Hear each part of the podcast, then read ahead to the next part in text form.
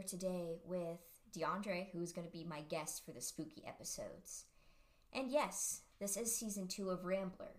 And yes, this is a little bit different than what we did last season. But COVID changed a lot of things, and this year has truly been a wild ride. So sometimes we all go to adapt and do different stuff.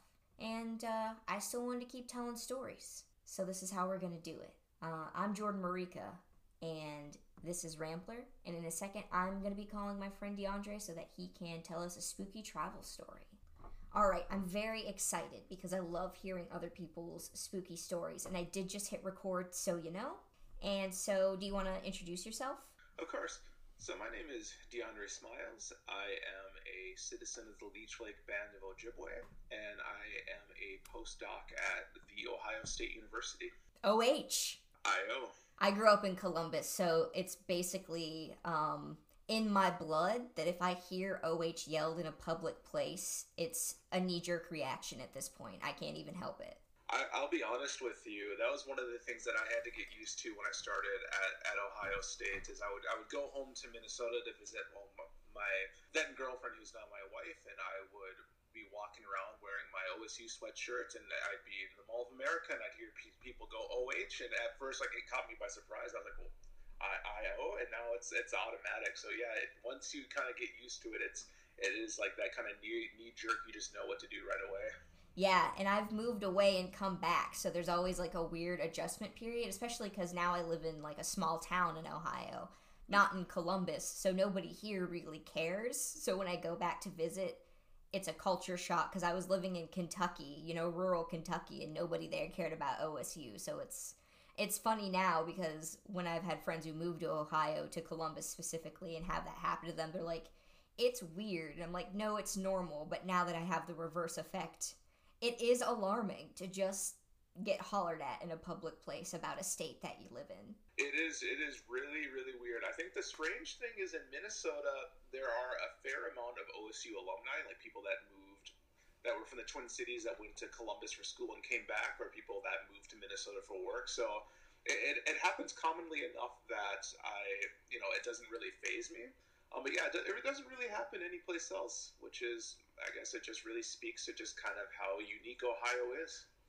Yeah, we uh, we are the heartland. We love being Midwestern. There's a lot of really dopey songs about Ohio that I play on a regular basis. Mm-hmm. Um, and I didn't really think I was going to be such an Ohio stan until I moved other places and was like, you know, comparatively, it ain't that bad there. I gotta give it something. No, not at all. No, I mean, Minnesota is my my home state, and it's, it's my favorite place on the face of the planet. But, you know, living living in Columbus here for, for the last four years, it, it really has grown on me. And my wife and I really, really enjoy living in Ohio, and we're, we're kind of proud to at least be citizens here in Columbus. Yeah, and uh, I don't know whether or not you've had a chance to go on any of the cool hikes around here, but if you ever need recommendations, I know, I mean, my dad did a lot of land stewardship and stuff through his horticulture degree at Kent State, so I know a lot of stuff about weird wood spots here and uh, cool facts, because we have Hocking Hills, and if you haven't had a chance to visit, that whole entire area is just full of some really amazing glacial land formations and a lot of really beautiful hikes. So, yeah, if you ever need any um, Explore Ohio tips, I got them all. I will definitely have to let you know. I think the Hocking Hills has been on our list for a while now. We've we've gotten a couple drives down there, down through the Hocking Hills and around Athens, but I don't think we've ever actually gotten out of the car and gone hiking yet, and that's been that's been on our list. Maybe something once this pandemic dies down a little bit, we'll be able to get outside and stretch our legs a little bit. Yeah, that is the thing, isn't it? That's uh, why I ended up not going to Alaska, is I was like, you know, there's a lot of vulnerable people between me in Alaska, and I could carry a lot of germs, so I guess I need to stay in the house. But it's hard. I'm bored as hell. It's it's tough for us, too. I, one of the things that we're talking about is my, my wife is from North Dakota, so we're planning on trying to get back home after Thanksgiving when O S U goes um, completely online in instruction. She's still, she's finishing a doctorate at Ohio State mm-hmm. right now, and we're we're we're constantly talking about, we're, we're looking at the news and we're thinking, well, where are these hot spots at?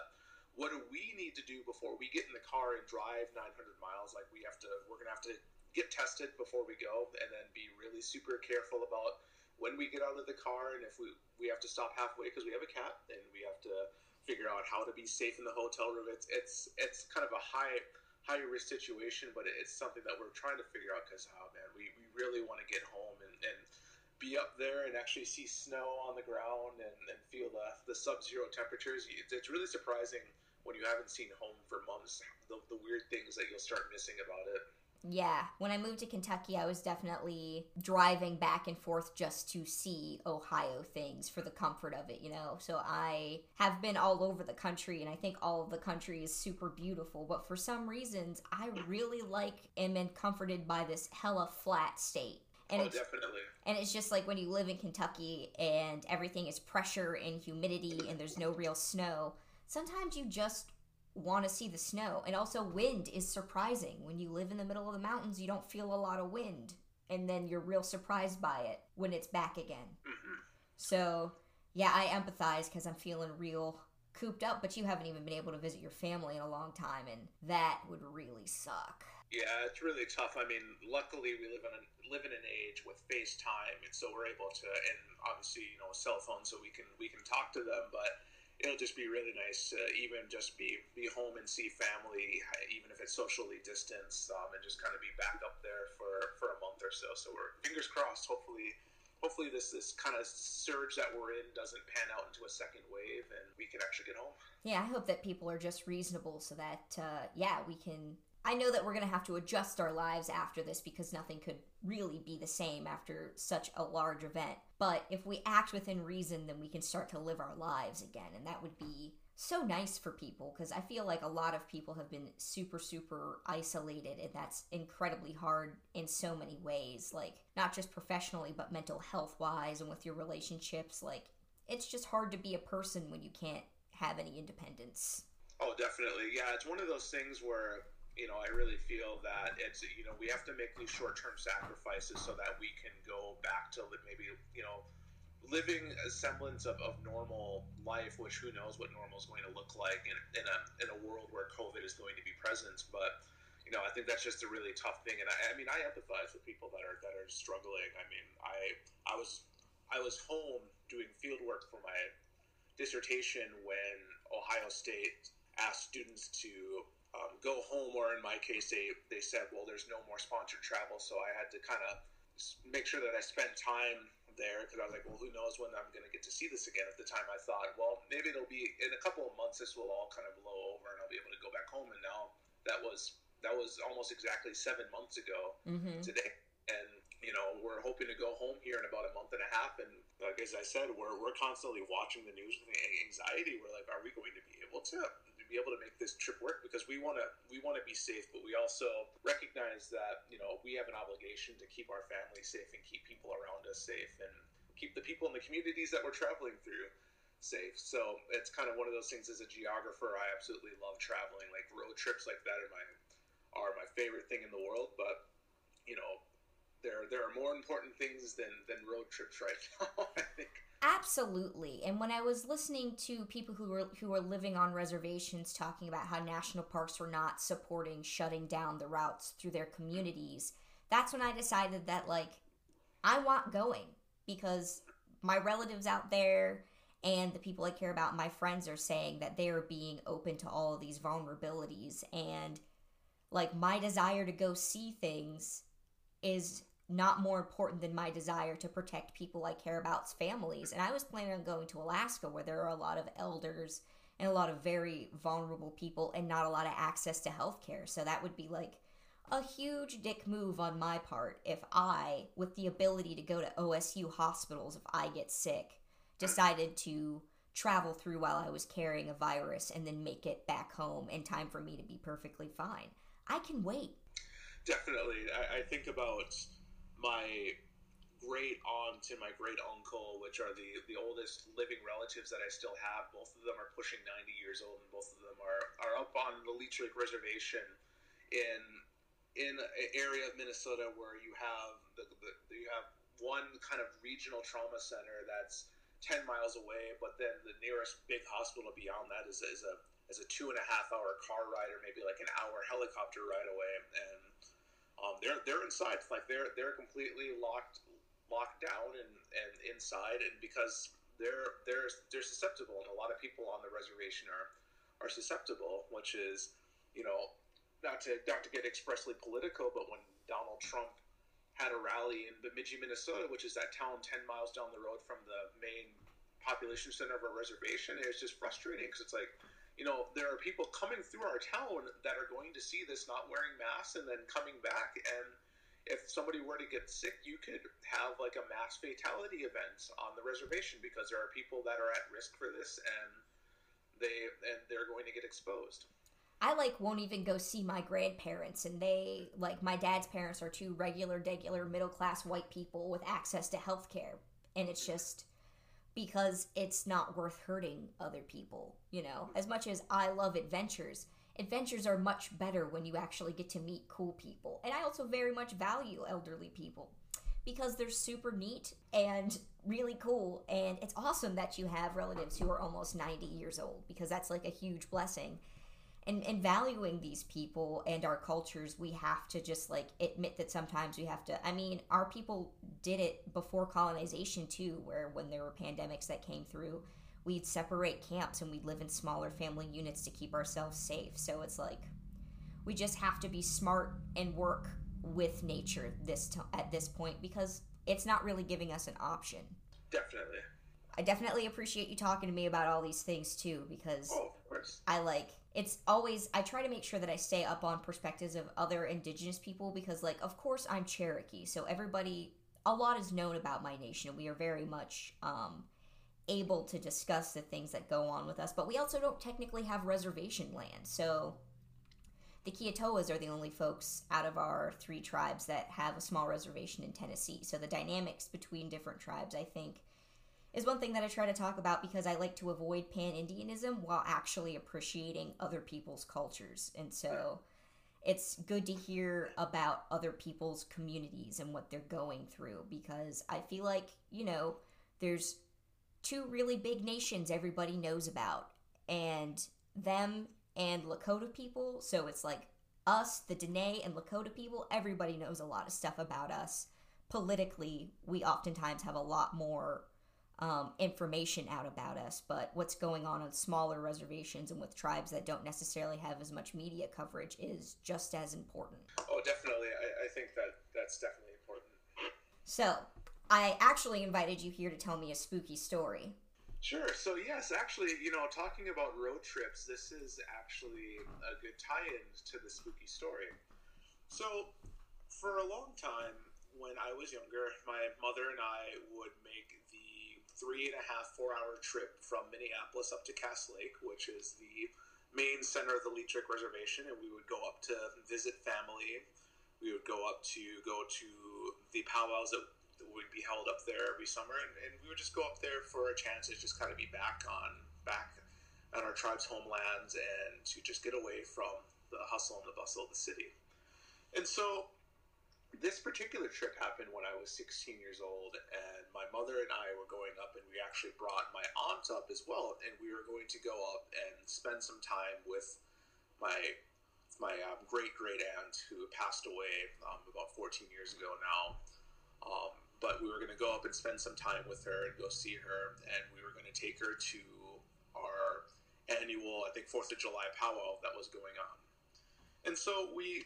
You know, we figure the trip's going to be uneventful enough. It's a fairly easy drive up there, but we leave, get going out of Minneapolis at about, I'd say like six or seven o'clock at night.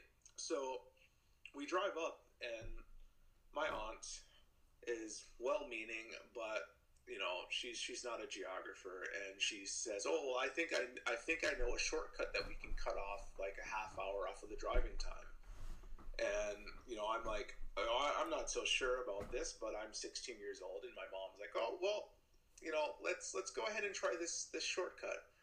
And so we end up deviating off the highway, and we we start driving down this narrow two-lane road that kind of winds through the forest because we're at this point we're in the middle of northern Minnesota, and we keep we keep going for a while, and I think that I I can definitely speak for myself that I was already on edge, and I think my mom and my aunt were on edge because, you know, we would you'd have deer running across the road because it's nighttime, and so every time the deer would run across the road, they, they'd yell, and then they'd freak me out, so I'm already, like, on edge.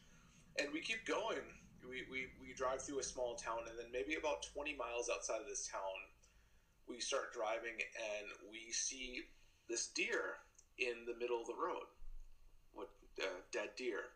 And the really interesting thing about this dead deer is that it was cleaved completely in half. It was like the front half of the deer was lying on the road, and you we pass it, we drive around it, and about fifteen feet further, we see the other half of the deer. We're like, okay, something ran over this deer and cut it clear in half. And we yeah. keep going. Gruesome. And, what's that? I said, sounds gruesome. And yeah, it was really freaky. Like, I had never seen a deer, like a dead deer, look like that. We keep going, and about two hundred feet up the road, we see a motorcycle on its side on the shoulder of the road.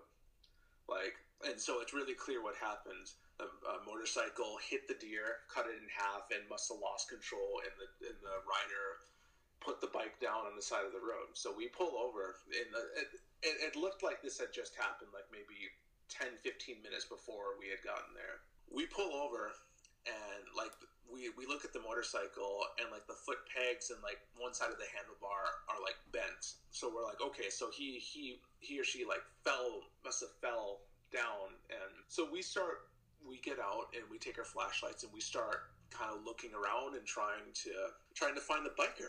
And we do this for about ten minutes, and we don't we we can't find the the rider anywhere. We're like, this this just happens. We just came out of the nearest town, which is twenty miles behind us. There's nothing for another twenty miles ahead of us. Where is this guy? And we try, we pull out our phones and we try to call nine one one to report it. No cell service at all. Like, we had had cell service, and it, it just disappeared all of a sudden. Oh, we, no. We couldn't call anybody. And so we decide, my, my mom and my, my auntie and I decide, we're gonna we, maybe we're gonna venture a little bit further. Maybe the biker is disoriented, and we, we get we get into the forest a little bit. And this is like ten o'clock, eleven o'clock at night, and we just hear something. We hear something moving around out there, and that was the moment where we decided, no, we're not we're not looking anymore. We're getting back to the truck, and we're we're gonna go try to drive to the nearest town and see maybe if we'll we'll run across this rider when we're headed back. So we book it back to the truck, get in, start driving. We don't find the rider. He's he or she's not walking alongside the side of the road. Mm. We manage to get to the nearest town, call the police. The police say, okay, we're gonna we the police say we haven't we haven't gotten any word about any crash. We'll go out and we'll we'll have a sheriff go out and take a look. We don't hear we and we, we say, could you like let us know if you find anything? We don't we never hear back from the sheriff. We we go up and we we have a nice couple of days up in up there in Cass Lake, and then we come back, and like the, the I go to the library to use the internet the following week, and I look up I try to look up news stories. Absolutely nothing on this at all. And like to to this day, I think I tried looking again a few years ago. There, there's absolutely nothing. This this motorcyclist just hit this deer, cut it in half, and just dis, as as far as we know, just disappeared. That's wild. Wow. Oh, that's creepy. Look, well, yeah, especially if it just happened. Where did this person go? It, yeah, it definitely, like, the, the there was still blood running, like, on down the road from, from like, this this deer carcass. We were like, this just happened, like, and it, it just, it it looked like the, like, the motorcycle had, like, crashed, like, he had fallen down, like, trying to, trying to get balance after hitting that deer, and yeah, it just completely vanished, and just nobody knew, nobody seemed to know what had happened. Well, especially hitting a deer that hard on a motorcycle, I can't imagine that you yourself are not injured in some way. Mm-hmm. So yeah, that that's what we, person couldn't have gotten very far. That's what we had figured. We're like, you know, for for all we know, they could have like they could have gotten thrown off the motorcycle, and they could be sitting there with a broken leg or a broken arm. But we were we were like yelling, like, you know, is anybody out there? Is anybody out there? And we we walked a good ways. Like, we probably walked about forty or fifty feet into the forest off of the side of the road, and we didn't, we couldn't find anything. And it just was absolutely, it was absolutely spooky. Um, it's, you know, gosh, I, I, I haven't been on that stretch of road since, um, since that happened. Like it, it's, it's a route that I could take to get up north, and I, I don't take it because I'm still really freaked out about driving down there and thinking about what had happened. Yeah. Yeah, no, there's a couple of spooky roads, even like around here, that at certain times of night I won't drive them without another person. Um, my husband told me a story right after I moved here where he was like, yeah, don't drive down this road at night because sometimes there is a dog out there that is not a dog and it tries to run in front of your car. And that's like... It's, oh gosh. Yeah, there's just, just these little, just these... just these things um, that that are associated with like stretches of road or just places that always get me. Like when I would when I would visit my my girlfriend up when she was doing an internship up on the Iron Range region of northeastern Minnesota, there was a stretch of road that I would have to take to, to see her because her, her town of eighteen thousand that she was living in is weirdly only really indirectly accessible from major highways, that you have to take like... You either have to go way out of your way to find the one four-lane highway that runs through town, or you can take another four-lane and then take this little two-lane road that runs through the woods. And people for a long time hated that stretch of road. They said, well, you know, it's either in the wintertime it gets really icy and you'll slide right off the road, or in the summertime it's infested with deer and you'll you'll hit one. And for the longest time, I drove that multiple times and nothing ever happened. I was like, okay, like... this road isn't so bad. And then the one time we were driving back up from Duluth, we my, my girlfriend and I, I had come back for the summer, and we had we had gone down to Duluth to go to a state park down there. We were driving back, and we were just we were just driving along, and in it was like literally a flash. One second there was nothing in front of me, and then a split second later there was a deer in the front corner of the vehicle, and we hit it, and it like bounced off the car, and like I think. I think like ran away, maybe it died, but it's just, oh, I think that, that, I think that that's, so I'm like really skittish now around driving in areas that, that have deer. And I think it stems from that. And it stems from that, that road trip that I, with the motorcycle, where it's like, gosh, like, you know, it, it just, it just freaks me out. I'm always like hyper focused when I'm driving at nighttime through the woods now because of that. No, I can definitely understand. Some things just, like, leave an impression on you. And actually, one of the rules that Amari and I had was we never drove um, too far into the night on a stretch of road that didn't have a rest stop with it. We would, if we saw that there was a rest stop that was, like, two or three hours away, even if we were still awake, we wouldn't risk it. Um, because, you know, we were both two black girls just, like, traveling the country by ourselves. And three hours and nowhere to stop with cameras is a lot of space. Um, and, you know, people are people are obviously my biggest worry. But there's also stuff out there that I don't know about. And I ain't trying to find out by my lonesome in the middle of the night on a road I don't know. Right. Yeah, exactly. Like, I think that's that's one of the things that you always have to you always have to be aware of. And I think that especially for, like, you know, black, indigenous, and... and other people of color, I think that's definitely something that's always like, you know, that, that mental checklist that you kind of got to make, right? It's like, is are my tires properly inflated? Are they in good shape? Do I have enough gas? Do I do I have people that know where I'm know where I'm going and where I'm I'm supposed to get there? Because it's, it's just always that, that additional steps that you got to take when you when you travel. I mean, that's that's something that I sometimes I feel like I I kind of take that stuff for for granted, and I, I stop and think about it. I'm like, man, what what would have happened? Um, You know, for example, another another story about northern Minnesota. I went to go visit a friend up in up in northeastern Minnesota before driving back to Duluth, when I was doing my master's degree there. And I I left I left their their apartment at like oh gosh like midnight, twelve thirty in the morning, and started driving back to Duluth. It was only ninety miles, so I figured oh, I'll get there by like two or two thirty, and then I can go to sleep. I, I roll through a town and. Um, roll through town and my, my high beams are on because nobody else is on the road up until I see this cop with their their their car completely turned off on the on the shoulder, and I, I flip off my high beams and I pass them, and they, they turn on their car and they follow me for about a quarter of a mile, and, and they pull me over. And you know, they, they pull me over, and I'm like, oh, I wonder what I was doing. Was it because my high beams were on? Because I, I definitely wasn't speeding.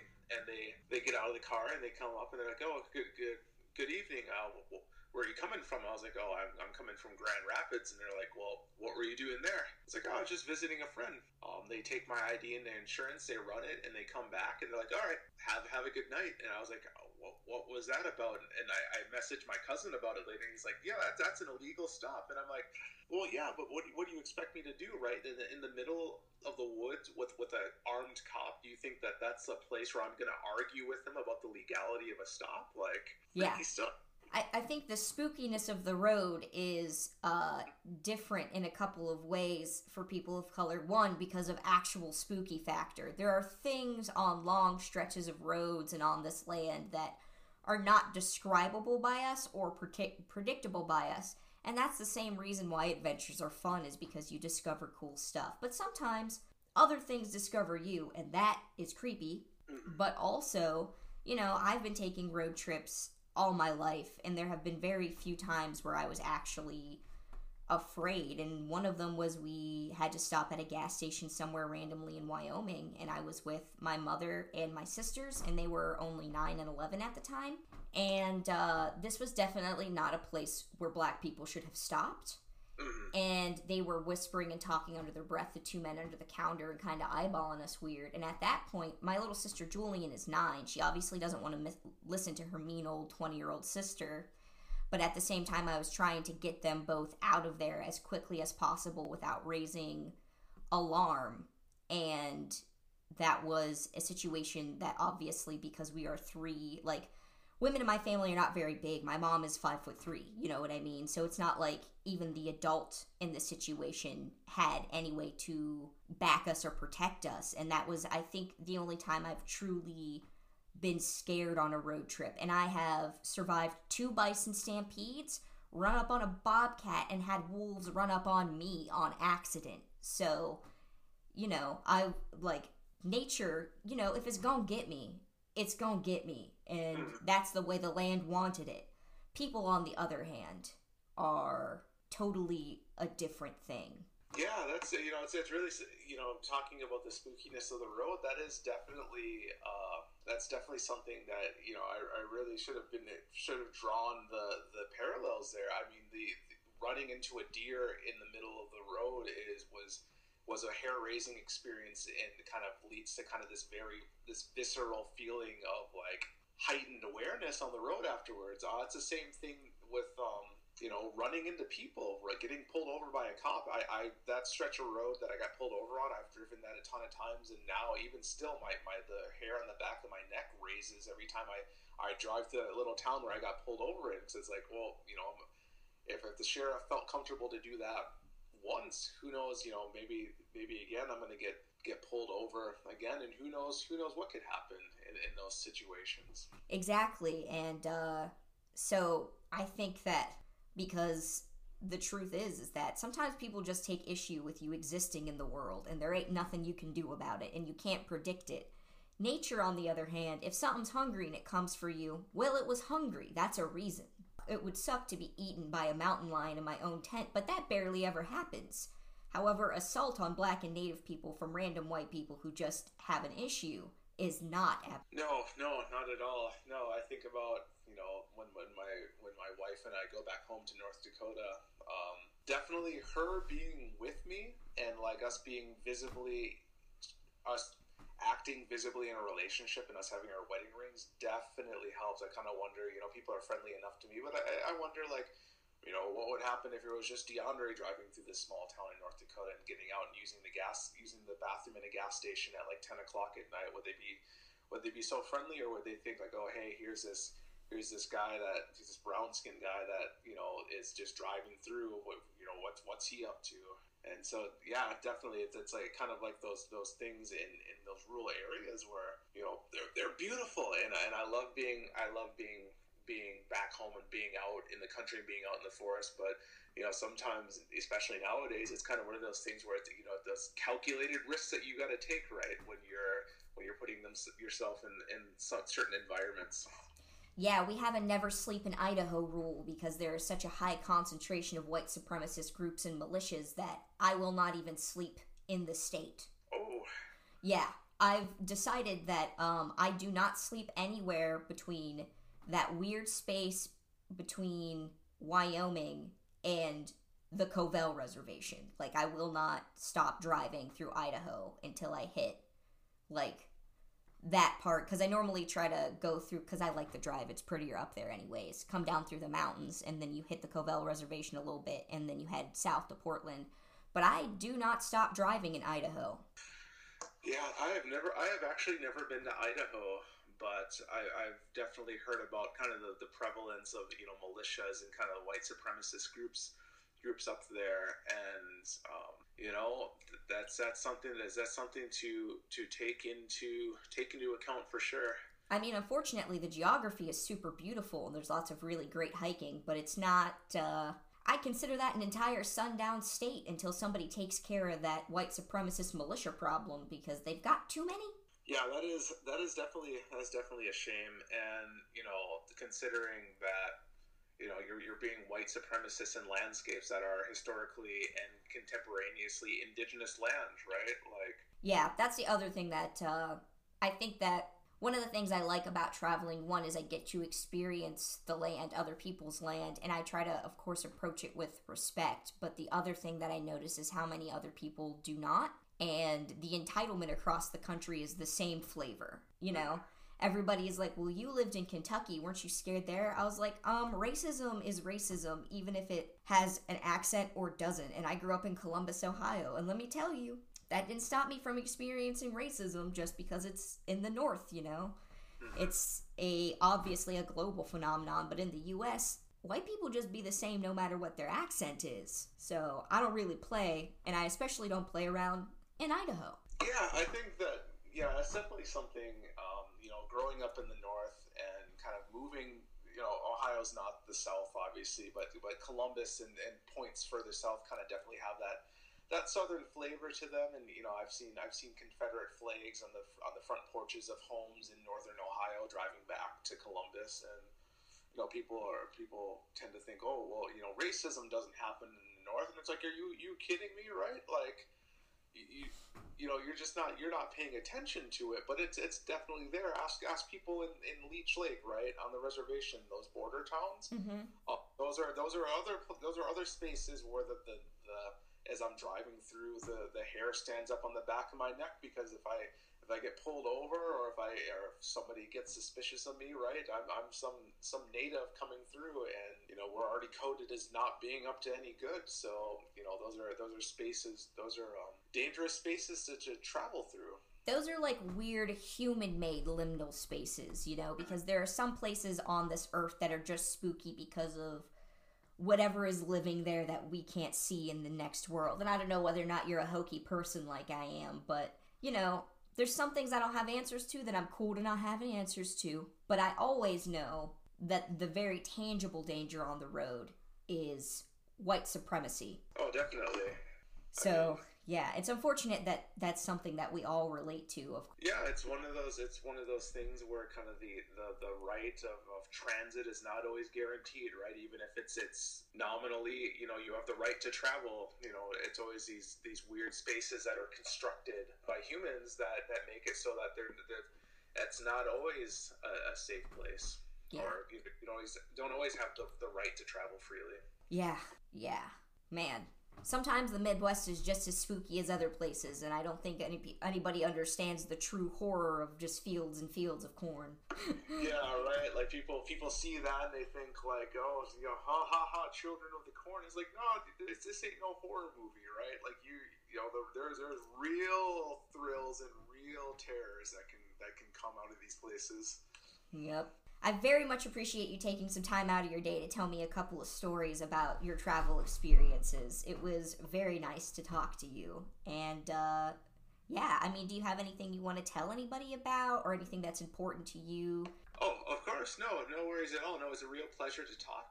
Um, I guess the the, the things that I, I would want to say is that, um, you know, make sure that you're you're listening to the Black and Indigenous people in your lives, right, and making sure that you're doing what you can to look out for them, especially in, in this day and age in our country.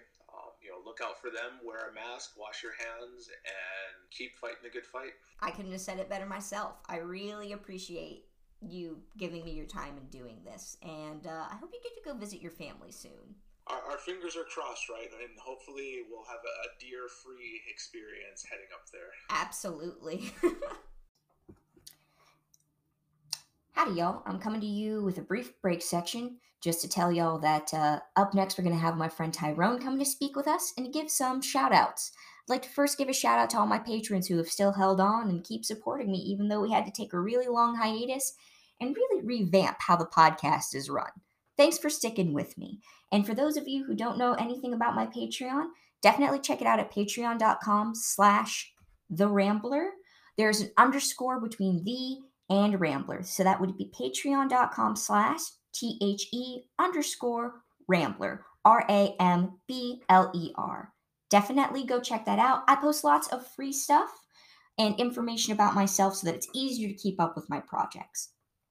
Also, recently, I was very lucky to partner with a pretty cool group called Terra Incognita Media. And by group, I mean it's an intersectional and feminist response to outdoor media. And y'all should definitely go check that out, because if you guys are like me and you like to travel and explore, but you maybe don't fit into the mainstream of what that looks like, this is the place for you to go check it out. They're also going to be posting transcripts of my interviews and episodes on the website. So for those of you who need extra help in that way, I'm doing my best to make things more accessible for people, and this is one of the really big steps I'm taking. So definitely, if you need that information, go to terra incognita media dot com. That again is terra incognita media dot com. Uh, nice to talk to y'all again, and I'm so glad to get started. I'm going to cut it off now so we can get right back into the interviews. Stories is just some weird stuff that people swear happened in the seventies. Yeah. Well, I love that kind. I love urban legendy stuff. Also, would you introduce yourself, where you're from, if you would like, and also if you have anything that you want to plug, like any programs you're a part of, any mutual aid funds that you support, things like that. I will also include those in the show notes so that you can get credit, because this is basically your episode. I'm going to listen to you tell a story. Yeah, well, actually, I'm a little unprepared on that front today. I don't really have anything um, off the top of my head that I'm really plugging. Like, I don't know, I've just been doing a lot of local stuff, so I usually just tell people, you know, look into your local bail funds if there's mutual aid in that respect, or find what you can do. But, yeah, I'm really bad at just, like, oh, yeah, I've got, like, the Portland relief fund, like, in my back pocket right now. And so am I, so putting people on the spot is really unfair of me. Um, oh, and I don't really feel put on the spot, but yeah, and I mean, that's just kind of my, that's just kind of how I handle that stuff. Yeah, practically, I mean, anyway, it's like, oh yeah, I mean, somebody approached, like, people used to approach me, you know, like, it's like, well, what are some good organizations? I'm like, really, when I was super active, I didn't join an organization. I had, like, a small team, and we called ourselves something, but that was just to kind of trick businesses into letting us do stuff. Yeah, for real, that's kind of, uh, that's kind of the modus operandi around here. It's like I tell people the Appalachian Feminist Coalition is literally just like a bunch of us crazy mountain ladies found each other on the interwebs and wanted to share memes that weren't super degrading. And then we ended up doing a lot of mutual aid funds and coat drives and stuff, and now we've actually become a thing that organizes. And one hundred percent we were mostly just there to be one page that didn't disparage, like, impoverished Appalachian people. That's awesome, yeah. Um, and I think that's most of the effective people, or people that I'm mostly in alignment with, that's kind of how they operate. Like, yeah, ours was like Full Circle United, and we had no greater institutional goal. Um, and the only reason we didn't call ourselves like a Black Lives Matter organization was because it was like the six people that were cool with each other at these actions. It just so happened that half of us were non-Black Native people, so we didn't really feel comfortable with that. So we're like, yeah, well, fuck with everything Black Lives Matter, we should call ourselves maybe our own thing. Yeah, that's super smart. It's always cool to hear about how other people get into organizing, because groups like, obviously, my favorite ones always tend to be like literal accidental girl gangs, like, who then terrify everybody in their town for being sexists, and they're the most effective kind of people. A gang of buds having a revolutionary time. No, seriously, because uh, I think one of the first quote-unquote actions I did was one of us literally posted, like, I'm at the Pride Festival, and there's these weird libertarians hanging out with A Rs outside of the kids area. Does somebody just want to, like, tell them to fuck off? So, yeah, we just, I jumped on a bus and yelled at some weirdo with an A R that was clown gun, I think is the best way to describe it. Yeah, just, just like a weird paint job, and it looked like something, like, he had pulled out of a shooter. It was ridiculous.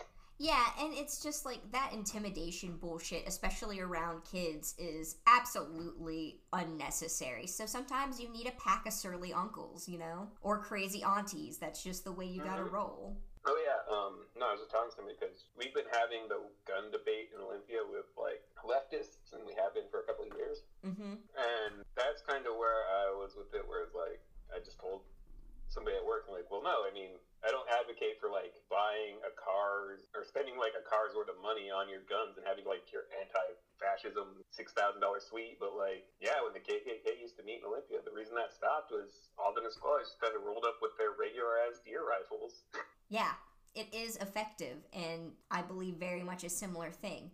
But no, that's actually, I don't know, that's one of the things about Colville that I don't hear about that reservation a lot in contemporary conversations or, like, younger people's conversations. And this is kind of the weird thing, kind of getting into what I was talking talking about, discussing today, was, like, um, but it's got these weird little, like, magazine telegram uh, stories and refutations where it's like, oh, yeah, everybody from Fort Belknap used to drink there when they came to Nespelem back when Nespelem was the place to go to. Um, and so this bar that this story happened at was just, like, people from weird, like, outside the region would just always know this bar called the Warbonnet um, in town. And, yeah, it's just, Nespelem has a lot of little shit like that where it's like, oh, yeah, I remember they used to have this bar, and if you got kicked out of there, you would go over to this other bar. And the cool thing about that bar is they sold Coke out the back. So it's one of those things where the story is, I've heard this story from my dad. I've heard it from a couple of people that used to drink in this bar.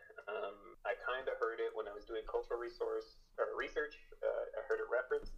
Um, but yeah, I guess to kind of, I guess it doesn't make a lot of sense. Since, um, but to contextualize, yeah, it, it happened in this bar called the Warbonnet, and Nespelem has two bars. It, the Warbonnet goes through, like, these closings, and then somebody buys it, and it's currently, like, decrepit again. Um, but there's another bar called the Catch Pin, and the whole thing was the, like, bootlegger partier crowd later on. Um, just kind of rowdy Indians, like, would drink at these two bars, and, yeah, uh, like, my uncles used to say, like, yeah, if we didn't have money to drink, we would, like, go smoke a joint in on the street in between the bars, and you would see a couple walk by, like, seven, go into one of them, and you'd say, hey, and then you'd see them, like, fairly drunk around ten p.m., you're like, hey, you going to the other bar? And they'd say, yeah.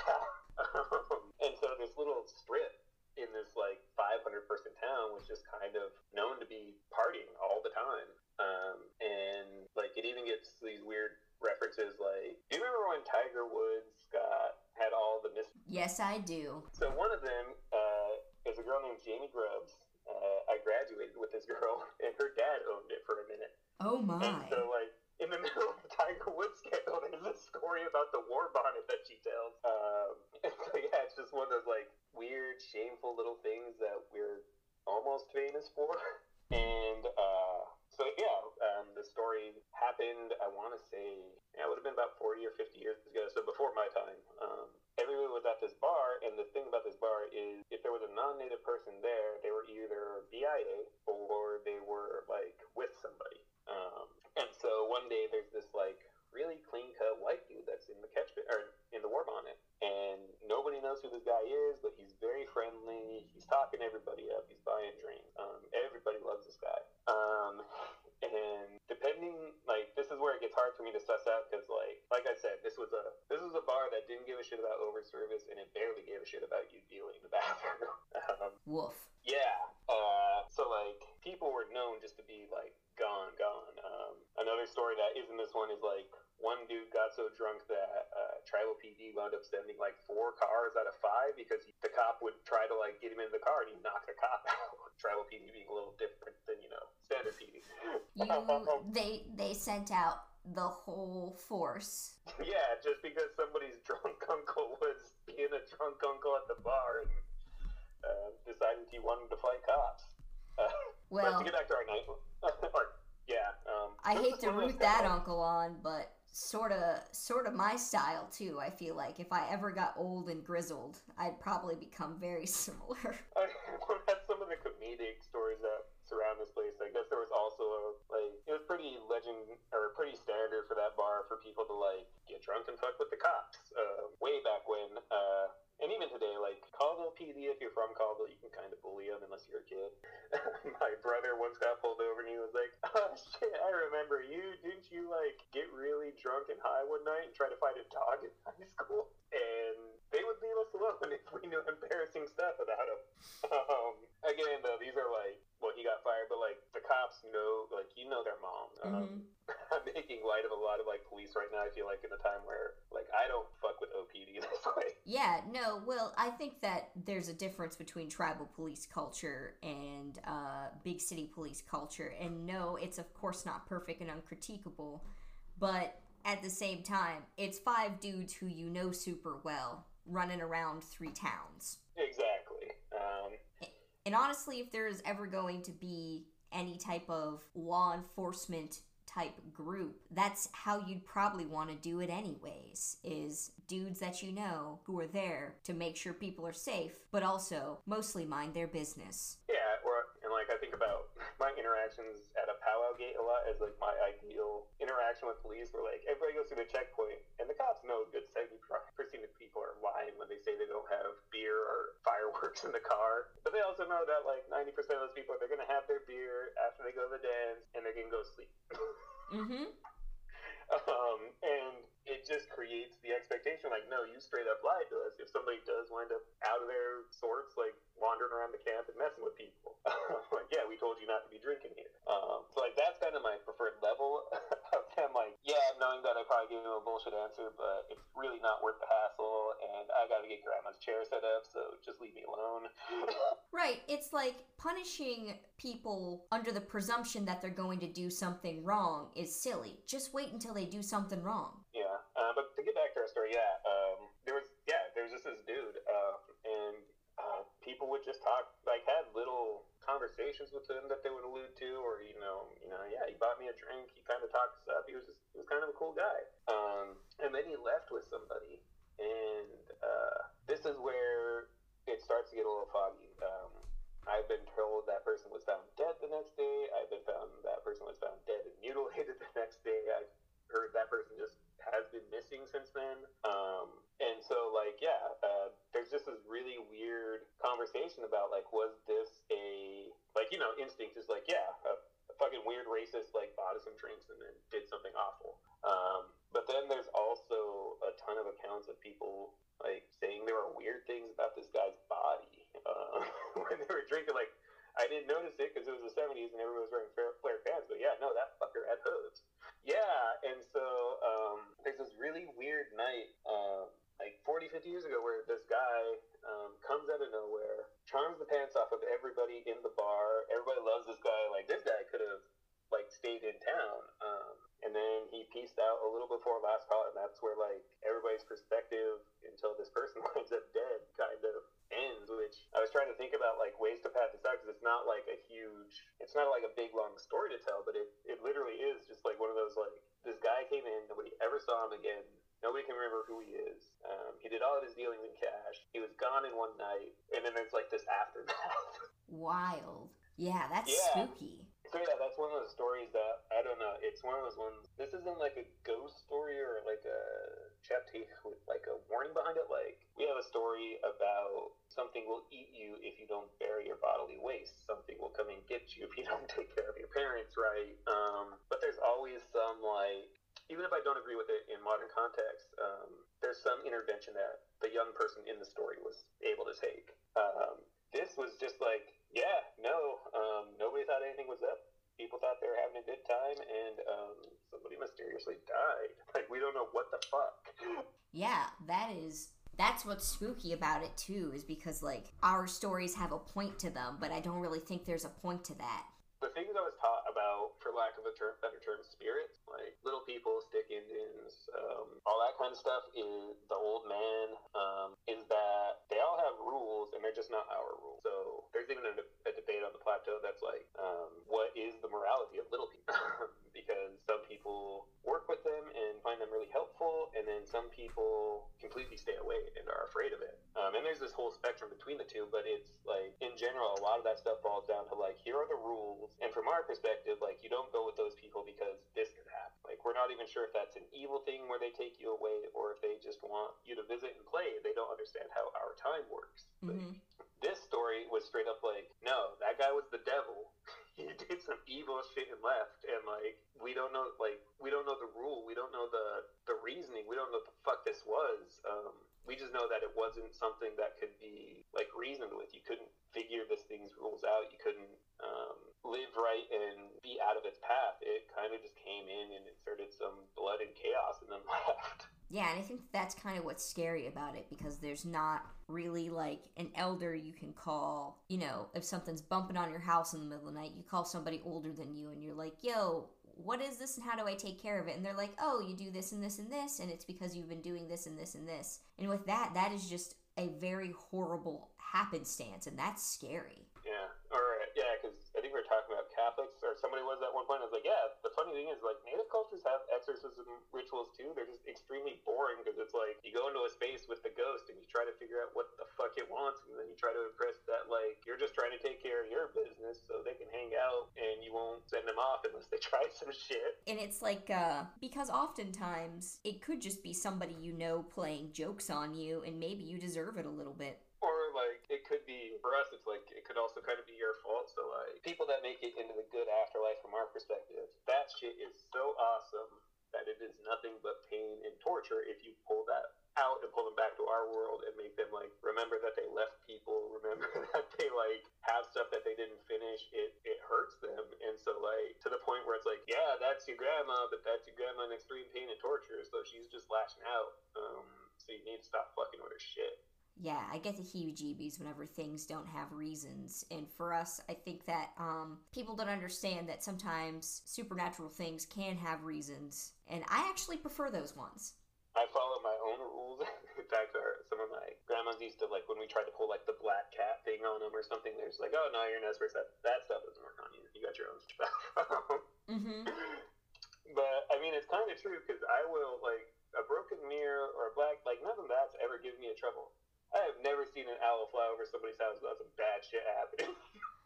one hundred percent. Before I, like, really dug into my culture and my history on all sides of my family, I, like, wasn't particularly superstitious, to be completely honest with you, until I started no- knowing, noticing that the folklore things that I was learning and had been told my whole life and hadn't realized, like, their origins were actually completely correct. And the reason I wasn't spooked by mainstream scary things is because those were not the things that I was raised to think were scary. Yeah, and on the flip side, like, um, I don't talk about this a lot. Like, I can, it's mine. Um, they actually had people look at me when I was really little, because um, I would talk to people that weren't there. Uh, and it really freaked my parents out. And when they had this older person come and talk to me, um, he asked me some stuff. I'm like, oh, yeah, no, the, um, it's this old cowboy. He's just over there. He hangs out sometimes. Um, and, uh, I guess that elder kind of told my parents, like, no, he's right. It's an old man, and he's a cowboy. Um, but he doesn't seem to be attracting anything that's bad. Um, he doesn't seem to be taking any, nobody's influencing the kid to do anything weird or hurtful. So this is the thing that some people do, and it'll probably lighten up as they get older. And just don't worry about it so much. Yeah, it's funny because um, even though my dad is white, he's very Italian, very Southern Italian. And that's kind of their approach too, was like, sometimes spooky things happen and kids grow out of it or whatever. Yeah, it's just, it's a funny cultural comparison. I just always like to hear how different kinds of people see things like that. Oh, yeah, no, and I tell other people, I was like, or I, I used to say shit like, oh, yeah, I was talking to my ghost. that, that kind of throws people off. It's like, yeah, I mean, sometimes it's it's not like, you know, I start seeing my breath or the candles turn blue or something, but just like, I don't know, sometimes, you know, somebody's hanging out, you talk to them, and they leave. Sometimes a ghost story is actually pleasant. One day I saw a cowboy. End of ghost story. That's a good one. Exactly. I used to have imaginary friends that turns out weren't all that imaginary. Like, that's, that's it. That's the end of the story. Mm-hmm. Man, I love it when kids do creepy stuff like that, too. I always indulge in it because I'm like, it's actually really adorable. And if you're not scared, I'm not going to make you scared of nothing, you know? Yeah, and actually, this is one of those things where I did enjoy running across regionally. We were we were actually watching this old Stephen King movie through the cat's eye, and the last vignette is a little girl, like, battling this house troll with her cat. Um, and my brother's father-in-law was part of his visiting family from Walpole. Um, without missing a beat, when the story ends, he just kind of nods. He's like, see, that's why I always believe kids when they say shit like that. It was just like this natural thing. He's like, yep, Stephen King got it right. If a kid says there's a troll, you go in there and beat its ass, because worst case scenario, you look dumb chasing a rat for ten minutes, but best case scenario, the kid's telling the truth, and there's a monster in there. And I think that I that's the a big difference between Native culture and dominant culture is that we don't see kids as being frivolous and useless because we, I don't know, don't, aren't necessarily as indoctrinated with that capitalist thing that you have to be working to be valuable. So I also find that there's a lot of spooky situations where Native people just actually believe each other and the kids around them. And that probably makes things a lot easier. Like, imagine how many poltergeist situations would not have escalated had somebody just listened to Little Abigail say, you know, the T V turns on in the middle of the night and it creeps me out. Oh, no, that's, uh, we were joking about pitching this, um, like, we're going to do, quote-unquote, indigenous horror as a genre, but it's actually a comedic genre where, like, Uncle tells you, hey, that's Ghost Hell Valley, don't go in there. Going to regular Fun Times Valley, and then the rest of the episode is just him fishing with his nibblings in that valley, and then at one point in the episode he has to get a phone call of people like begging him to come help. Mm-hmm. And he's like, nah, you could have gone fishing today. Yeah. He's like, nah, man, we're chilling. You're like, this is this is nephew time. Mm-hmm. You could have come out with us on the boat. Could have spent the day in the good way, but you wanted to go play with ghosts.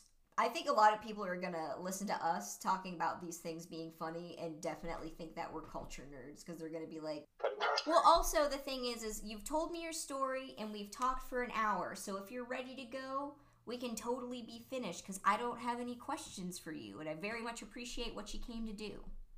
Well, no, I, yeah, I think I'm actually kind of done. I just think I enjoy talking with you. Yeah, it's no, been nice. I, we've kind of been mutual for a long time. I just, I enjoy that we're having an actual interaction and not, like, just liking my talking points and your talking points back and forth. So, so much I appreciate these interactions, and that's kind of why I've been doing it, is because I'm purposely, like, reaching out to individuals who are regular people and asking them to be interviewed because I'm, like, tired of hearing the same check checkmark academic voices, the same people who are completely white-passing or wealthy or famous. And I just want to talk to, like, regular people because we do exist and we are out here, but you only hear from the same fifteen of us over and over again. And that shit's boring, to be honest with you. Oh, yeah. Or they tell the same stories. So, like, I'm not going to drag her too much because I don't have, like, personal critiques of her, but this is just more of a this narrative thing.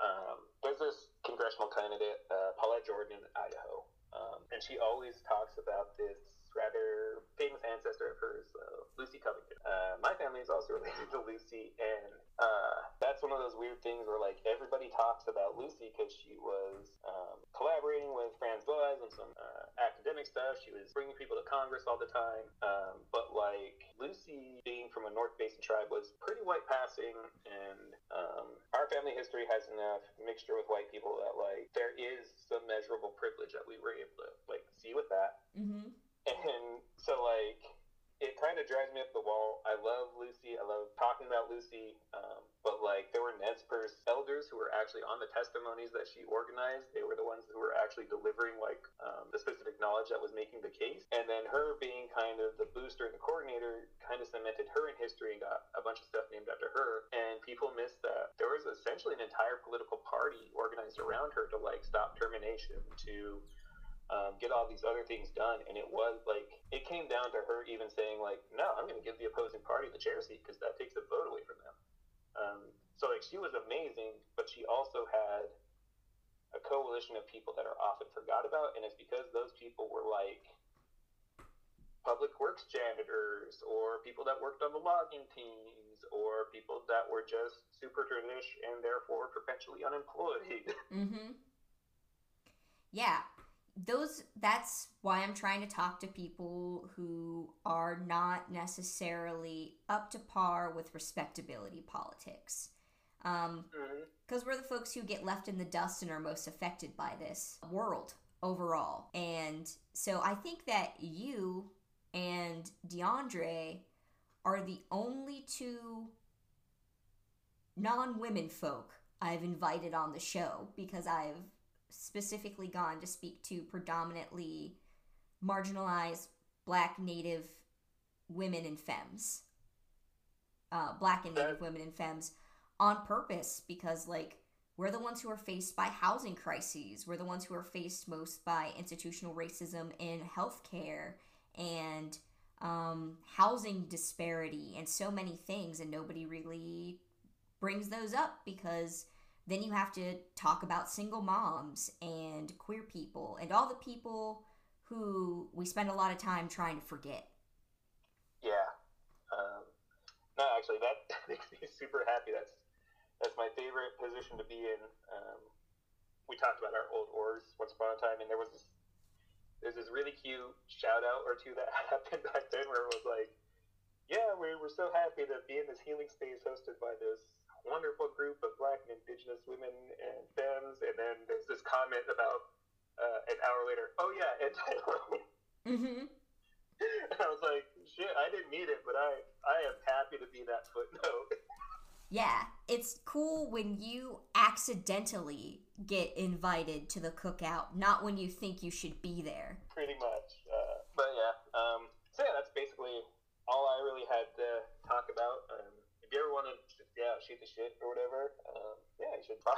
All right, I appreciate you vis- uh, coming to talk with me so much, and I'll talk to you soon. Have a good night.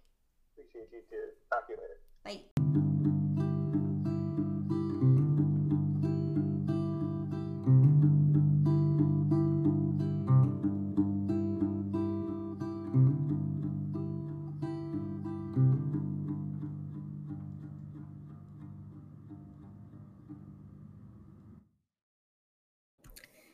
Final thank yous and shout outs that I gotta give to folks. I would really, of course, always like to thank Rain Blankman for making my theme music that I still use. They're really great, and we've been friends for a long time. I'll be posting their information in the show notes so that you can look them up, and if you like their music, hear more of what they do. Of course, I gotta give a shout out to Amari, because even though she might not be able to be as present with us these days for these episodes, she still helped me kick out and do a lot of the work to start this podcast in the first season. So I'm never going to forget that. And I hope that she's doing well. Our girl is right now trying to become a therapist and a counselor for disadvantaged people. So definitely send good vibes out to her, because she's doing the Lord's work right now, and COVID has only made it worse. I would also like to give a final shout out to Stories Podcast, who has become one of my sponsors recently. And they are one of my Patreon supporters. And, uh, Basically, they started doing that because I gave them a shout out on Twitter for having really good children's stories that also keep me engaged. I was the primary caregiver for my niece and nephew, who were both under five last summer, and they really love those podcasts. So for those of you who are cramped at home with little folks during this quarantine time, I definitely suggest checking out that podcast. And I really appreciate them supporting me, considering how big their podcast is and how little mine is. So that, again, is Stories Podcast. Go check it out.